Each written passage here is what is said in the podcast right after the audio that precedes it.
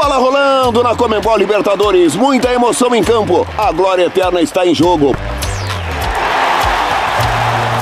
Pode valer que vai ter emoção, pode valer que não tem nada igual.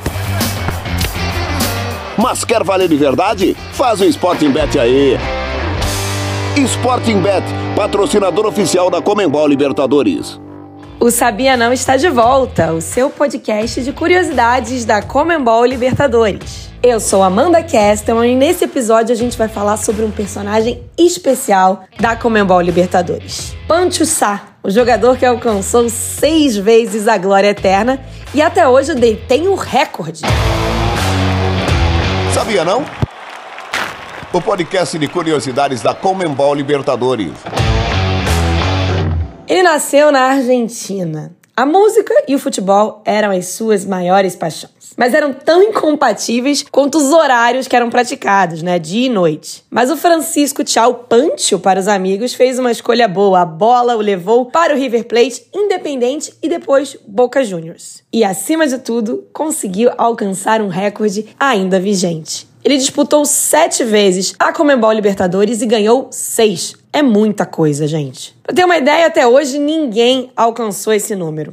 Seu caso de amor com a Comembol Libertadores teve início em 1972 e durou até 79. Durante esse período, houve oito edições, das quais ele disputou sete. A única exceção foi a temporada de 1976. Ele chegou a todas as finais e ganhou seis delas. Gente, é muita coisa. A final de 1972 foi disputada contra o Universitário do Peru. Na época, era a base de uma seleção peruana que havia eliminado a Argentina na Copa do Mundo de 70. A de 73 foi decidida em terceiro jogo contra um aguerrido Colo-Colo. Naquela época, o Independente empatou o primeiro jogo em Avejaneda por 1 a 1 e no Chile empatou novamente em 0 a 0. O desempate foi jogado no Uruguai, em jogo duríssimo. Terminou em 1 a 1, foi para a prorrogação onde El Rojo conseguiu virar com o Jovem Bottini e Diacello, deixando assim mais um título na vitrine do Pancho.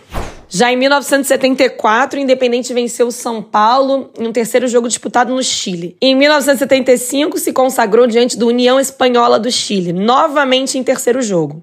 Futebol está longe de ser uma regra matemática ou de seguir parâmetros lógicos. E o Pancho, apesar de todos esses títulos, deixou Independente e foi para o bairro de La Boca, para o Boca Juniors. Por lá disputou mais uma final, a de 1977 contra o Cruzeiro. Para ele foi diferente, pois se machucou no primeiro jogo, não conseguiu jogar o segundo e nem o terceiro jogo de desempate. Mesmo assim, isso não tirou dele o privilégio de estar na sua quinta volta olímpica pessoal no maior torneio do continente. A essa época, a conta do Pancho já somava cinco Comembol Libertadores, igualando a marca do seu amigo Kivo Pavone.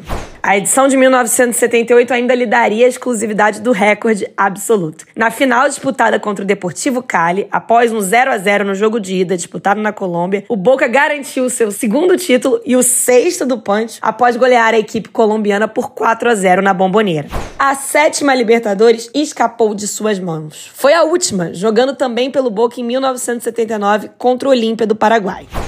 Essa foi a nossa curiosidade da semana, a história e as vitórias de Pancho Sá, além de todos os prêmios, que continua caminhando para o melhor dele, ser uma pessoa sensacional. Por isso, eu me despeço agora e a gente volta na semana que vem com mais um Sabia Não.